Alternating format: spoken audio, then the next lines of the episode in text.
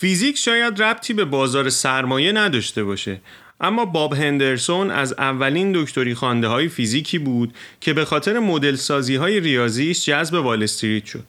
تو سال 2008 ناگهان با سقوط بازار معامله فاجعه باری کرد که حتی بر قیمت جهانی نفت هم تاثیر گذاشت.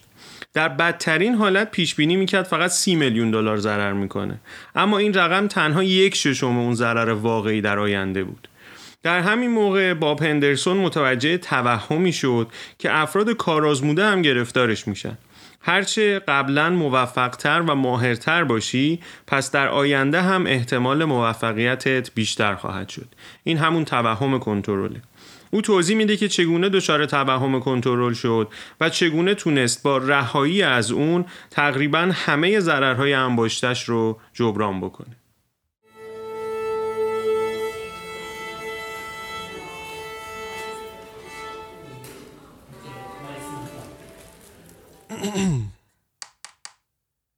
سلام من پویا هستم و شما به هشتمین قسمت از پادکست بی ای گوش می دهید پادکستی که من در اون به تحلیل کسب و کارها و ابزارهای مربوط به اون می پردازم و موضوع این قسمت از پادکست بی ای یکی از بزرگترین خطاهای شناختی به نام توهم کنترل هست. این قسمت از پادکست بی ای برخلاف قسمت های قبلی کمی طولانی تر خواهد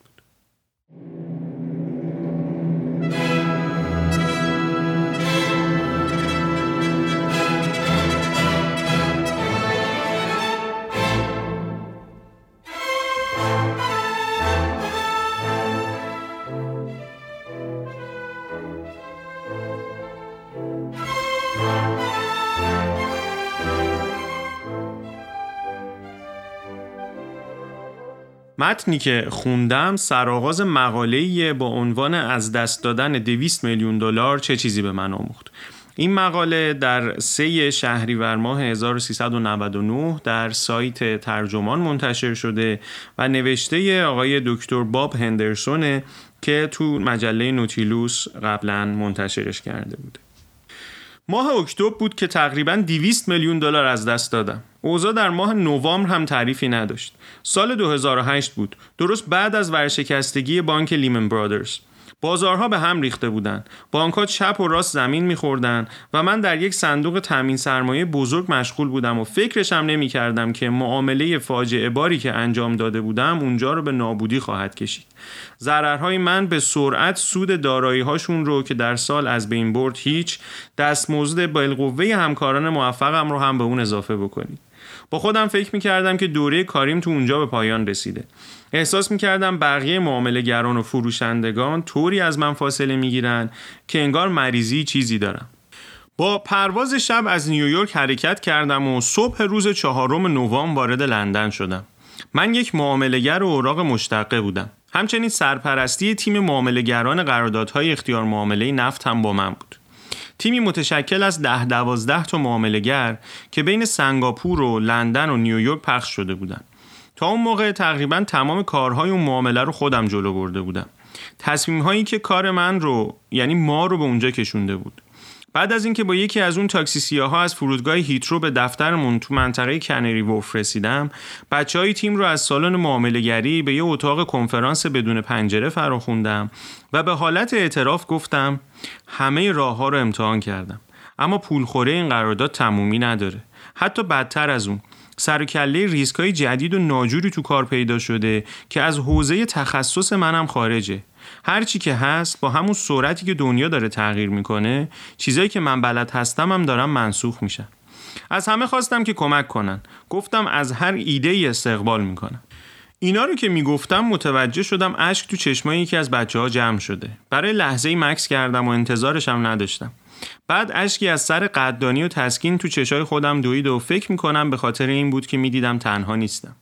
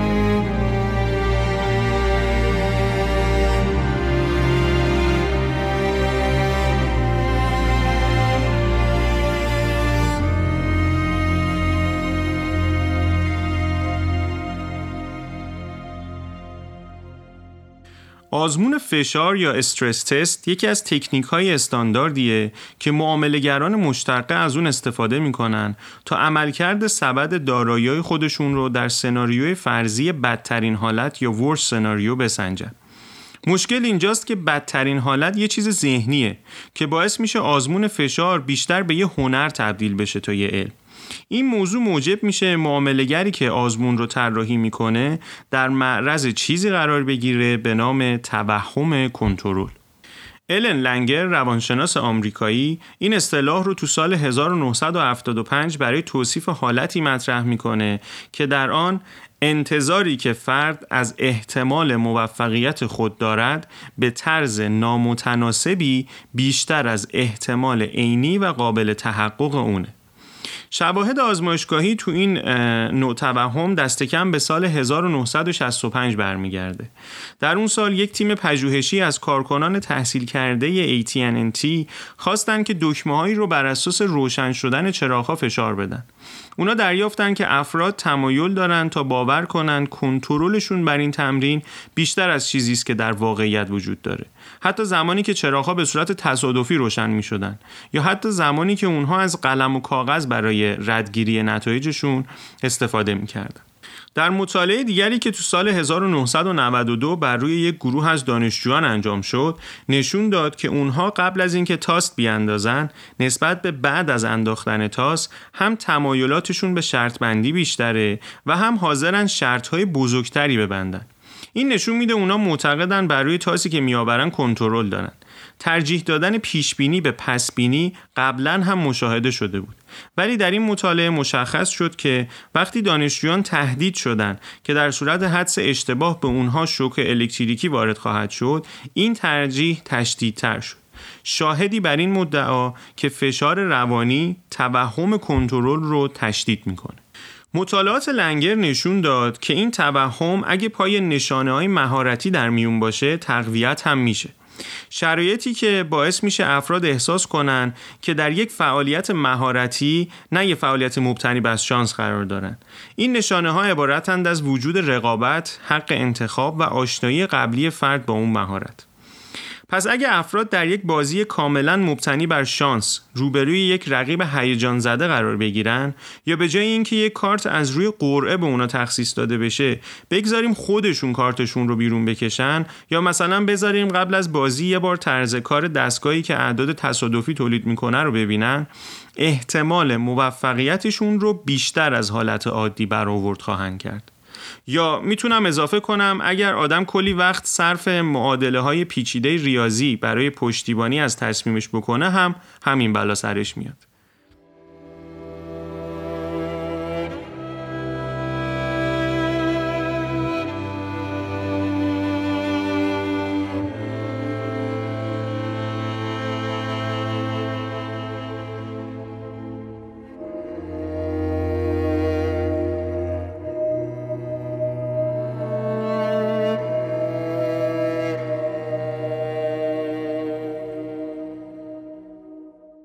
منم فکر می‌کردم که می‌دونم دارم وارد چه کاری میشم. من با طراحی قرارداد اختیار معامله پیچیده و یک استراتژی مدیریت ریسک به شرکتم کمک کرده بودم که برنده یک معامله سرنوشت ساز نفت خام بشه. معادلاتم به من می‌گفت که چگونه می‌تونم با خرید و فروش محصولات مالی ساده تر در طول زمان سود و زیان روزانم رو در این اختیار معامله به نوعی آفست کنم. موقعی که هنوز تو اون معامله بودم آزمون فشار رو برای استراتژی اجرا کردم. حالتی که قیمت نفت سی درصد سقوط بکنه. حالتی که نوسانات ضمنی اختیار معاملم تا سطوح تاریخی خودشون شارپی بزنن و مواردی از این دست رو بررسی کردم. ضرری که ماه سپتامبر برای بدترین حالت محاسبه کرده بودم سی میلیون دلار بود. یعنی یه چیزی کمتر از یک ششم ضرری که در واقعیت فقط تو ماه اکتبر محقق کرده بودم. تازه هنوز 13 ماه تا انقضای قرارداد اختیار معاملم هم باقی مونده بود. من از اولین پی های فیزیکی بودم که به خاطر تجربیاتم در مدل سازی دنیا با ریاضیات جذب وال استریت شدم و اون موقع معتقد بودم که مشابه همون کار رو می‌تونم در مورد بازارها هم انجام بدم. به ویژه در بازارهای مشتقه من فیزیک خونده بودم چون دوست داشتم جهان رو بفهمم. و حالا که نمی‌تونستم جهان رو کنترل بکنم لاقل می‌خواستم بتونم تجربم از اون رو کنترل بکنم. تجربم از جهان رو سازماندهی کنم تا به آرامشی که از پی نظم میاد دست پیدا بکنم. بعد از اینکه پس از فارغ تحصیلی مدتی توی بانک کار می‌کردم فهمیدم که این کار برام لذت بخشتر از اون چیزیه که انتظارشو داشتم. اینجا هم مثل فیزیک می‌تونستم لذت فهمیدن رو بچشم. و این فرصت برام فراهم بود که موضوعی رو عمیقا بررسی کنم. حتی اگر مربوط به جزء کوچکی از جهان می‌شد. تا سال 2008 بیشتر از یک دهه از عمرم رو صرف توسعه استراتژی های معامله و مشتقه کرده بودم که اغلبشون هم موفق بودن. خودم هم آدم موفقی محسوب می شدم نه به خاطر تواناییم در پیش بینی آینده بلکه به خاطر اینکه دقیق منطقی و نظاممند کار می کردم اساسا وال استریت به خاطر کارهایی که زمانی امیدوار بودم تو فیزیک انجامشون بدم به من پاداش می‌داد. تنها فرقش این بود که نظریه احتمال به جای مکانیک کوانتوم تو حوزه بازار داشت استفاده می‌شد. اما تا قبل از سال 2008 هیچگاه دوم بینهایت توضیح احتمال رو تو واقعیت به چش خودم ندیده بودم. و این تجربه من رو از چیزی بیشتر از یه توهم خارج کرد.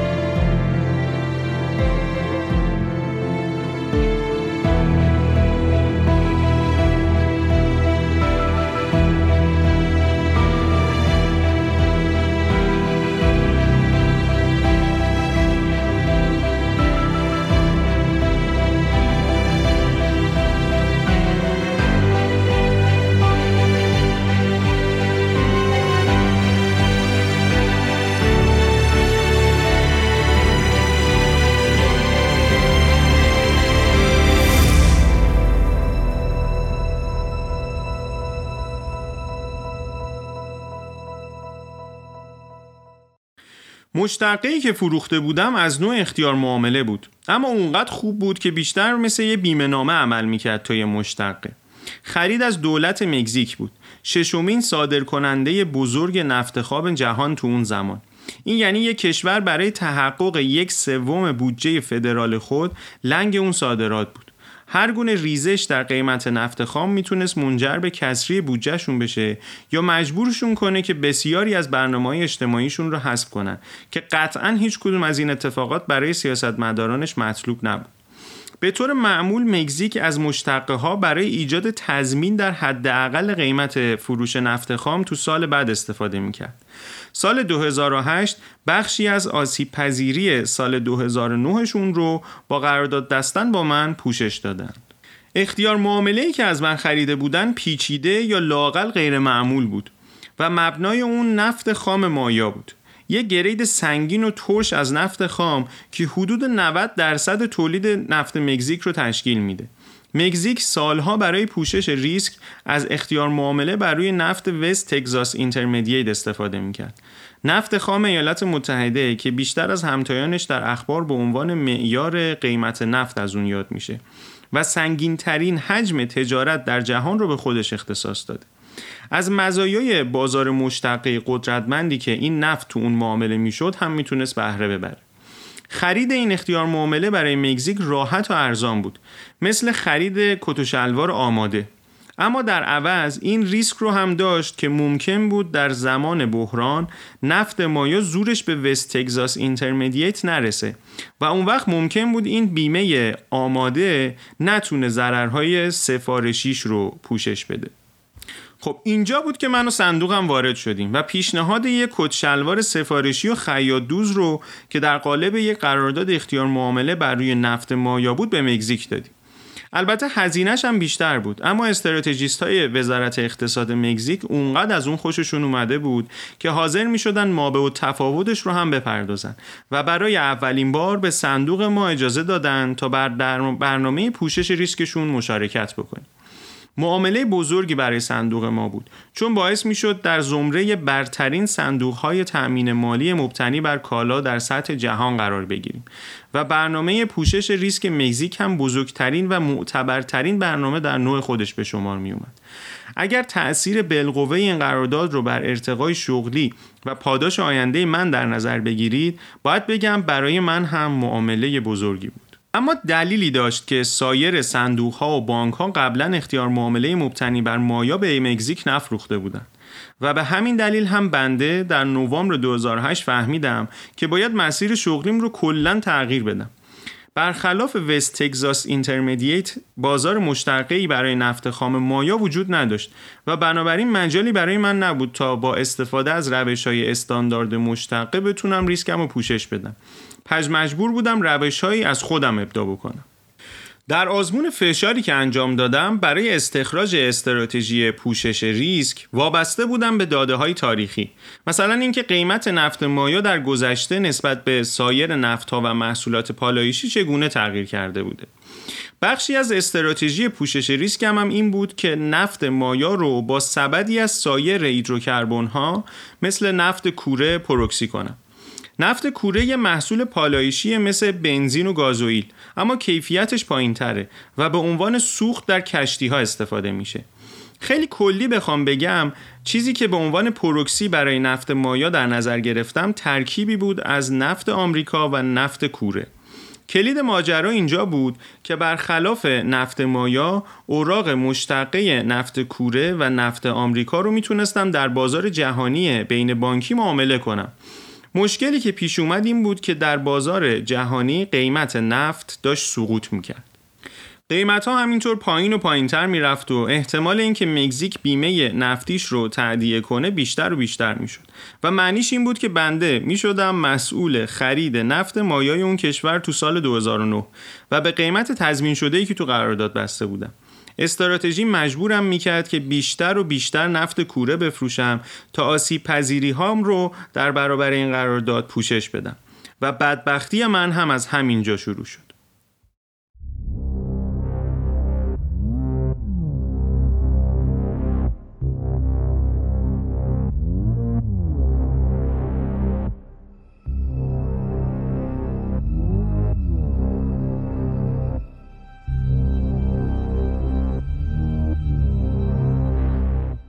در بازارها اندازه مهمه. قبلا هم گفتم که من خرید یک بخشی از صادرات نفت مکزیک رو تضمین کردم.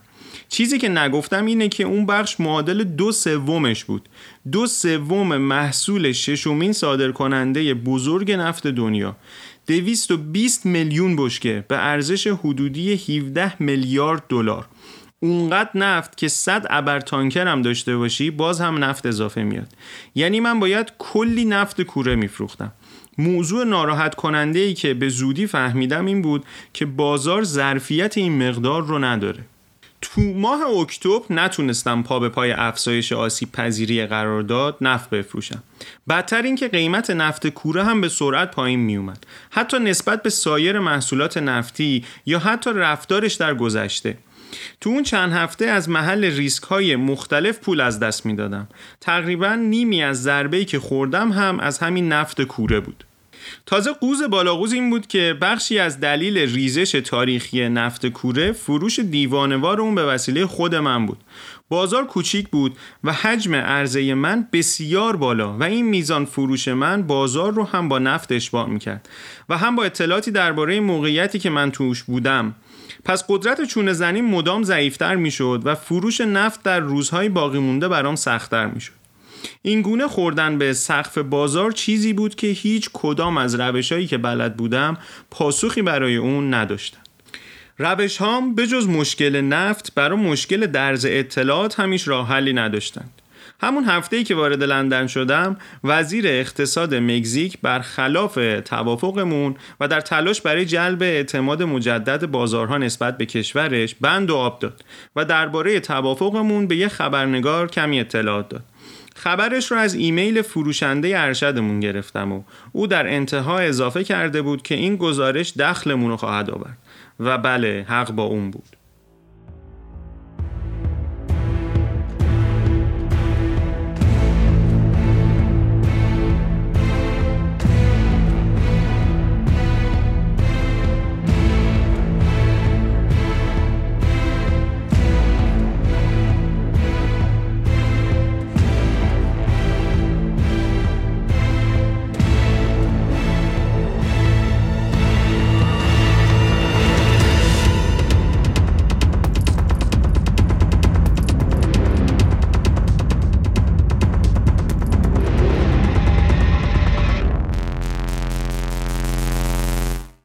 موفقیت در شرایط عادی نمی‌تونه شانس ما رو تو شرایط بحرانی پیش بینی بکنه.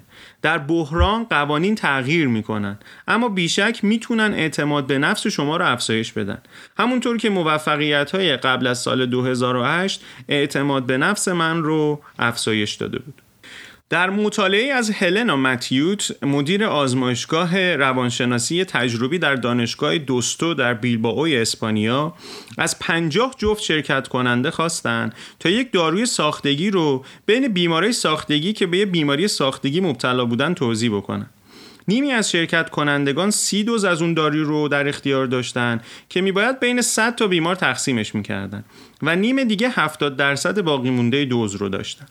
80 درصد بیماران صرف نظر از اینکه دارو گیرشون اومده بود یا نه بهبود پیدا کردن. اندکی کمتر از نصف شرکت کنندگانی که سی دوز دارو در اختیار داشتن معتقد بودند که داروها موثر بودند اما بیش از دو سوم گروه هفتاد دوزی ها معتقد بودند که خودشون هم در بهبود بیماریشون نقش دارن. تجربه تکرار و حضور شخصی بیشتر حتی زمانی که هیچ گونه رابطه علیتی وجود نداره می‌تونه توهم عملیات رو تقویت بکنه. موقعیتی که در اون اندکی رابطه علیت وجود داره حتما مثل مورد من این توهم رو بیشتر هم تقویت خواهد کرد. پس چی شد؟ آدم ها معمولا دچار این توهم عملیت هستند اما زمانی که اندکی رابطه علیت هم پیدا بکنن دیگه این توهم به اوج خودش می‌رسه و خیلی پیششون تقویت میشه و بزرگ به نظر میاد. این قضیه در سطح سازمانی هم رخ میده. فدرال رزرو یا بانک مرکزی آمریکا از زمان بحران اقتصادی به بعد هر سال آزمون فشار رو بر روی بانک های بزرگ خودش اجرا می‌کنه. هدفشون هم همونیه که من خودم تو سال 2008 داشتم. اینکه محاسبه کنیم اوضاع تا چه حد می‌تونه خراب بشه. در مورد فدرال رزرو می‌خوام ببینن در زمان بحران وقتی ارزش دارایی های یک بانک افت می‌کنه چه بر سر سرمایه بانک یا دارایی هاش منهای بدهیاش خواهد اومد. سرمایه منفی زمانیه که بانک نتونه دویون خودش رو پرداخت بکنه. ناتوانی در پرداخت دویون. برای یه بانک ناتوانی در پرداخت دویون میانبری مستقیم به سوی ورشکستگی.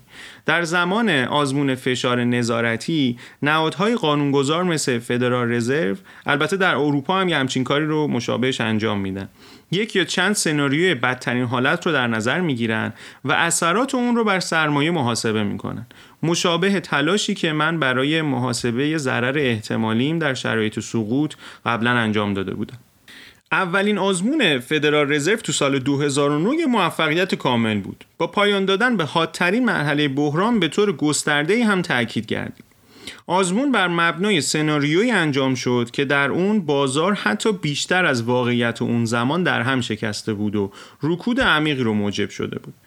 فدرال رزرو نتیجه گرفت که در اون شرایط بسیاری از بانک های بزرگ از کمبود سرمایه رنج خواهند برد و بانک آمریکا با کسری 33 میلیارد دلار در صدر این فهرست قرار خواهد گرفت.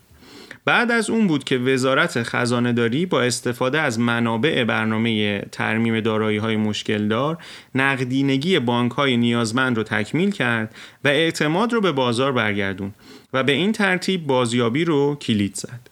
امروز فدرال رزرو هر سال بانک های بزرگش رو تحت آزمون فشار قرار میده که یکی از دلایل این کار مربوط میشه به قانون پسا بحران مالی در ایالات متحده که حکم موسوم به داد فرانک در سال 2010 همون رو الزام آور کرده. بانک ها از مدت ها قبل هم تحت قوانین مربوط به محدودیت سرمایه از قبیل قانون حداقل نسبت به سرمایه به دارایی فعالیت می‌کردن. چیزی که بعد از بحران تغییر کرد این بود که اولا مقدار اون حداقل ها افزایش پیدا کنه و ثانیا از آزمون فشار برای تنظیم برنامه سرمایه بانک استفاده میشه. مثلا باز پرداخت سهام و سودهای تقسیم شده محدود شدن. تا این اطمینان ایجاد بشه که بانک ها تحت هر شرایطی مقدار کافی سرمایه در اختیار خواهند داشت. آزمون فشار امسال نشون داد که 31 هلدینگ بانکی بزرگ آمریکا که 80 درصد دارایی های بانکی اون کشور رو در اختیار دارن در بدترین حالت به مبلغ بزرگ 490 میلیارد دلار زیان خواهند داد.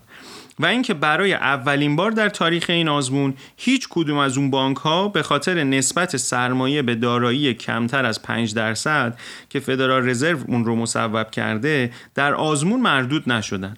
معنیش می‌تونست این باشه که بانک ها بالاخره تحت کنترل در اومدن. یا اینکه این هم فقط یه جور توهم کنترله.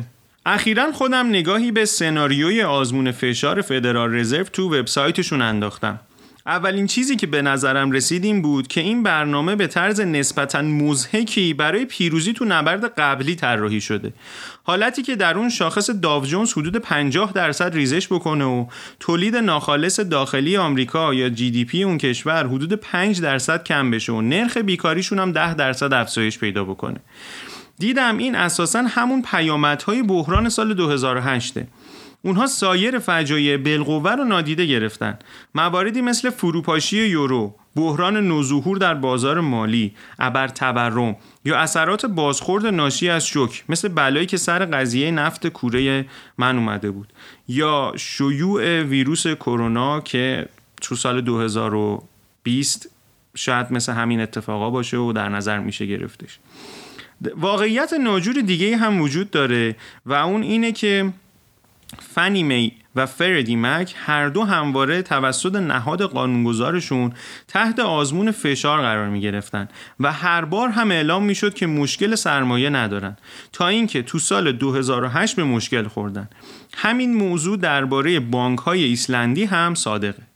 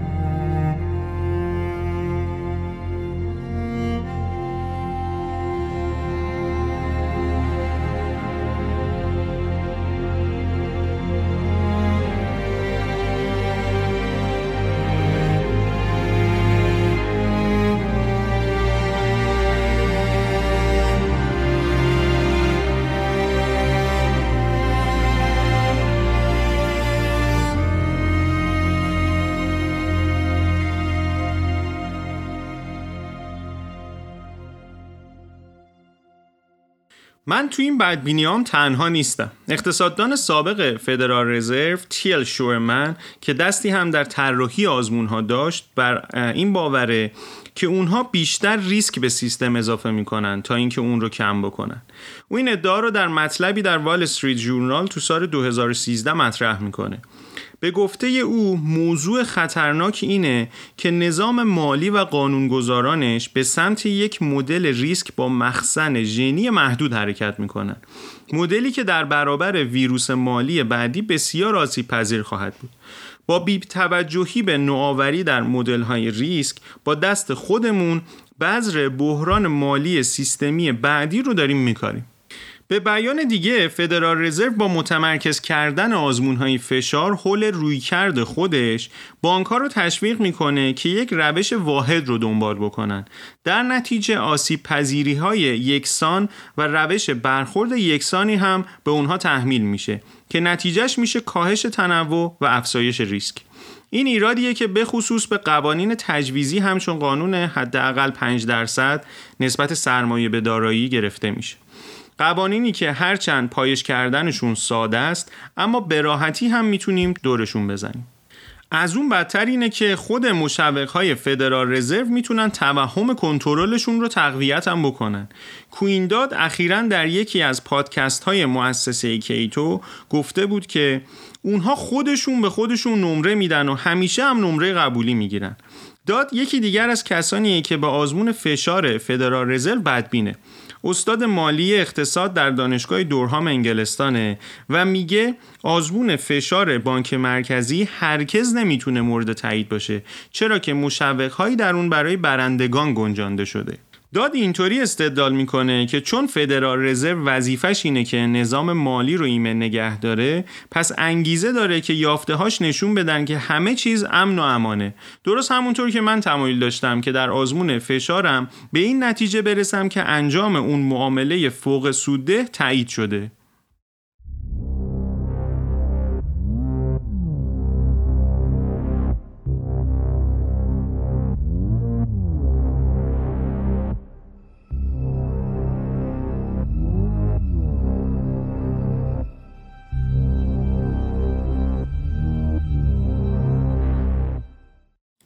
چند وقت پیش تلفنی با داد صحبت می‌کردم و از اون پرسیدم فدرال رزرو برای بهبود آزموناش چیکار می‌تونه بکنه. اون جواب داد اول از همه آزمونا رو اجرا نکنه. پس باید از چه مدلی برای این کار استفاده می‌کرد؟ گفت من خودم اصلا هیچ مدلی استفاده نمی‌کنم. باور ندارم در حوزه ریسک های مالی مدل اصلا جواب بده. با جمله از یکی از استادهای دیگه مالی که کش رفته بودم اونو به چالش کشیدم که فقط یک مدل می‌تونه یه مدل دیگر رو از میدون به در بکنه. این جمله رو وقتی کار مالی رو تازه شروع کرده بودم یاد گرفتم و بعدم برام تبدیل شده بود به یه چیزی شبیه مانترای بودایی ها داد پوزخندی زد و بدون اون که تحت تاثیرش قرار گرفته باشه گفت من همیشه در هر مدلی به مسائل تاریخی توجه می‌کنم. و بعد از اون شروع کرد به توضیح دادن درباره اینکه سرمایه ها در قرن 19 هم در چه سطحی بودن. در دوره‌ای که بانک ها و مؤسسات خصوصی بودن و کمتر در قید و بند قوانین دولتی قرار داشتند اما خب حتی برای تفسیر کردن تاریخ هم باید مدل داشته باشیم. این نکته ای بود که ریکاردو ربوناتو پشت تلفن به من گفت. ریکاردو مدیر کل نرخ بهره و فارکس در شرکت پیمکو و نویسنده یکی از معدود کتاب های مربوط به هنر آزمون های فشار. او در ادامه از من خواست که یک مریخی رو تصور بکنم که توی زمین فرود اومده. گفت فرض کنم که من و اون مریخی هر دو شاهد یک اتفاق واحد هستیم. یک انسان دیگه که یک سکه رو از جیبش بیرون میاره و چهار بار شیر یا خط میندازه و هر چهار بار شیر میاد. اون گفت حد می‌زنم که این همزمانی اتفاقها خیلی ذهن تو رو درگیر نخواهد کرد. علتش هم تجربه قبلیه که تو از سکه ها داری. چهار بار شیر اومدن پشت سر هم یک اتفاق نادر و خاص برای تو نخواهد بود. احتمالا حدست برای شانس شیر اومدن پنجمین پرتاب هم همان پنجاه پنجاه باقی خواهد موند. اما مریخی تازه به زمین اومده مطلقا چیزی از سکه ها نمی‌دونه. تمام دانشی که کسب کرده هم به اون میگه که سکه وسیله ایه که اگه پرتابش بکنی شیر خواهد اومد. بنابراین احتمال اینکه مریخی برای شیر آمدن بعدی شرط بندی بکنه بیشتر از تو خواهد بود. ربوناتو ادامه میده. نکته اخلاقی داستان اینه که تو همیشه با یک مدل ساختاری از پیش تعیین شده به سراغ داده ها میری. به عبارت دیگه پیش داوری های راجع به علت ها و معلول هایی داری که باعث میشه داده هات رو جانبدارانه تفسیر بکنی. همون سونگری در برداشت. فورا متوجه شدم ساعتهای بیشماری که در طول سالها درگیر استخراج احتمالات و سایر شاخصهای آینده نگر بودم از داده های تاریخی داشتم استفاده می کردم. بزرگترین چالش هم همیشه این بود که پاسخهامون رو از تمرکز بر کدام بازه زمانی به دست بیاریم یک ماه، یک سال یا پنج سال وقتی شما می‌خواید داده ها رو برای تخمین احتمال یک رویداد بسیار نادر استفاده بکنید به مقدار بسیار زیادی داده احتیاج خواهید داشت. هرچه رویداد نادرتر باشه داده های مورد نیازتون هم بیشتر میشه که یعنی باید بیشتر در زمان به عقب بروید و هرچی بیشتر به گذشته به عقب بروید احتمالا از مربوط بودن داده ها کاسته میشه. اما خب چه چیزی می‌تونه جایگزین تخمین زدن احتمالات بشه؟ اگه قادر نباشیم درباره احتمالات صحبت بکنیم آنگاه مجبور خواهیم بود که خودمون رو برای بدترین سناریوی ممکن آماده بکنیم. بنابراین یک معاملهگر هیچگاه وارد یک اختیار معامله یا نوسانگیری نخواهد شد چون در بدترین حالت ممکن ضررش بینهایته. مردم سوار ماشین و هواپیما هم نمیشن و هرگز ازدواج هم نخواهند کرد. در واقع از ترس بدترین نتیجه ممکن به هیچ کاری دست نخواهند زد. همگی فلج خواهیم شد. به همین دلیل که ربوناتو به من گفت که صرف نظر کردن از احتمالات آنطور که معمولا از اون صحبت میشه در واقع یه نوع بیانصافی و بهانه است برای منفعل بودن. و باز به همین خاطره که در رویکرد مورد علاقه اون به آزمون فشار روشی موسوم به شبکه های بیزین تلاشی برای استخراج احتمالات انجام نمیشه و به جای اون از کاربران خواسته میشه که تنها بهترین حدس مبتنی بر اطلاعاتشون رو ارائه بدن.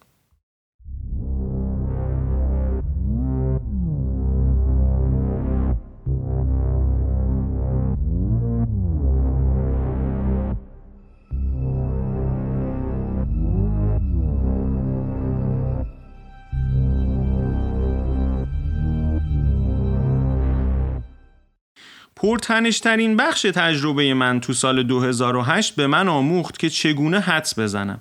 فردای روزی که بانک لیمن سقوط کرد من 20 میلیون دلار از دست دادم و روز بعدش هم 30 میلیون تای دیگه.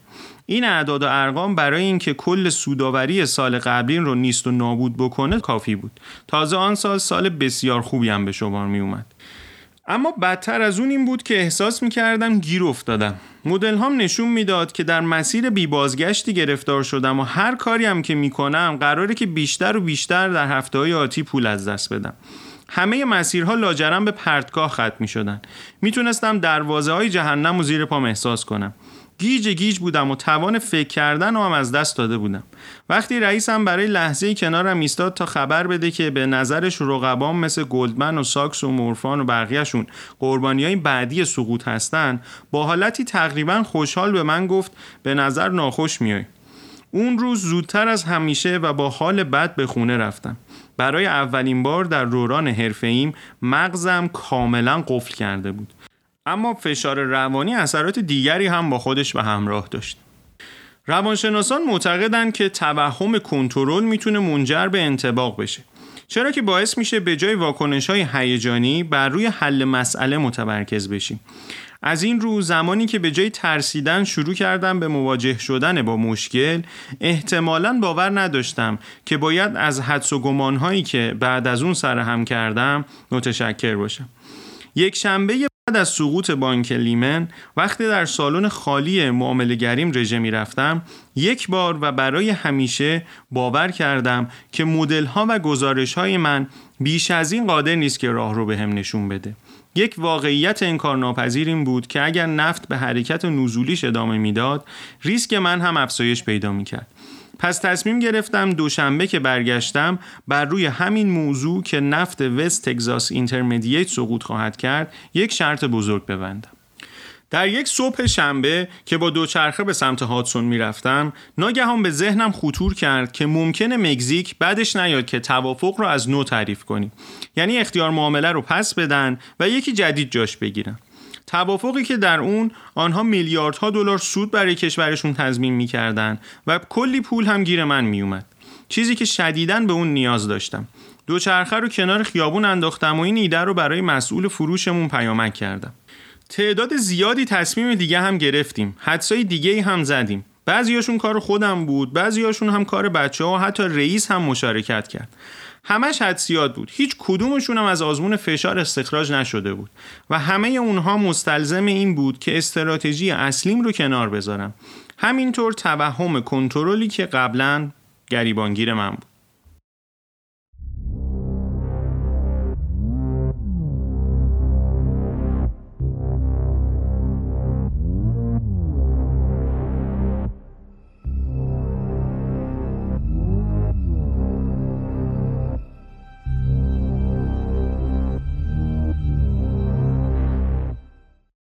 مارک فنتون و همکارانش تو سال 2003 در مقاله‌ای با عنوان معامله بر مبنای توهمات ادعا کردند که فشار روانی، رقابت و حق انتخابی که در بازارهای معاملهگری مالی وجود داره ذاتا باعث ایجاد توهم کنترل میشه. چیزی که تجربه شخصی من هم اونو تایید کرده. اونها همچنین دریافتند که این توهم کنترل با عملکرد معاملهگر رابطه معکوس داره. حتی اون رو کمی هم کردن. افزایش توهم کنترل به میزان یک انحراف معیار مساوی است با کاهش 58 هزار پوند در درآمد سالانه. وقتی لاقل از بخشی از توهم کنترلم دست کشیدم مطمئن نبودم که اونچه که در ادامه رخ میده صرفا یک خودشانسی محض یا چیزی دیگه. اول اینکه مکزیک پیشنهادم رو برای تعریف قرارداد جدید پذیرفت. معامله انجام شد و من تونستم اونقدر پول در بیارم که بخش زیادی از 200 میلیون دلار دیگری که تو اون ماه از محل ریسک اصلیم ضرر کرده بودم رو جبران بکنم بعد از اون نفت وست تگزاس اینترمدییت به سقوط خودش ادامه داد. در ماه دسامبر در 33 دلار به کف قیمتی خودش رسید و از اونجا برگشت. در موقعیت های فروش قوقایی به پا کردم. سپس موقعیت ها رو بستم و شروع کردم به پول پارو کردن در معاملات دیگه مثل نفت کوره و نوسانات. دسامبر خیلی خوبی رو سپری کردم و بخش عمده ضرر زیانم تا پایان سال برگشت. سپس در سال 2009 تداوم افت قیمت نفت باعث شد مقدار زیادی پول از نفت مایا جمع کنم. همه 220 میلیون بشکه رو تصفیه کردم و اقدامات پوشش ریسک هم, هم تا حد زیادی تقویت شدن. این اتفاقی بود که مدل اصلیم هم می‌گفت باید پیش بیاد. اما به نظرم چیزی که رخ داد بیشتر خوششانسی بود تا یه چیز از قبل پیش بینی شده. به هر تقدیر کارها در اولین فصل کار به خوبی پیش رفت. تا اونجا که یک مدیر که از سنگاپور اومده بود با شگفتی گفت سرعت پول چاپ کردن تو از اوباما هم بیشتر شده. قراردادمون در دسامبر 2009 به اتمام رسید و همه راضی بودن. مکزیک خالص 6 میلیارد دلار گیرش اومد و بودجهش کاملا محقق شد. مجله فیوچرز and Options World جایزه خلاقانه ترین و نوآورانه ترین استفاده از ابزارهای مشتقه رو به کشور مکزیک داد و در کنفرانس خبری که من و تعدادی از همکاران هم در اون حضور داشتیم وزیر اقتضادشون اون جایزه رو دریافت کرد. جناب وزیر در کنفرانس به خاطر پیشگویی‌هاش مورد تشویق قرار گرفت و در نهایت به چیزی که شنیده بودم آرزوشو داشت رسید. رئیس بانک مرکزی مکزیک شد. البته من هم ترفی گرفتم به همراه یک پاداش حسابی و همچنین هدایت کننده سودآورترین معامله تاریخ صندوقم هم, لقب گرفتم. در فوریه 2010 و در جلسه ای که رئیسم پاداشم رو به من می‌داد گفت از نظرش اون این پاداش رو به خاطر نقشی که من در عقد این قرارداد داشتم به من میده. تا باقی کارهایی که بعدا در طول پروژه انجام داده بودم. آدم با کسی که یه چک درش بهش میده که بدو نمی‌کنه. ولی آخه این چه مزخرفی بود که تو فکرش میگذشت. از نظر من تمام آنچه اهمیت داشت کارهایی بود که بعدا انجام داده بودم. تنها با مهار کردن آن قول بیشاخ و دم بحران بود که دریافتم بازار تا چه حد با فیزیک متفاوت می‌تونه باشه. فهمیدم که خروجی های دیگران و شانس چقدر اهمیت دارن و اینکه فرقی نمی‌کنه چقدر تلاش کردید یا چه اندازه آماده اید. همیشه چیزی وجود خواهد داشت که از درک ما خارج باشه.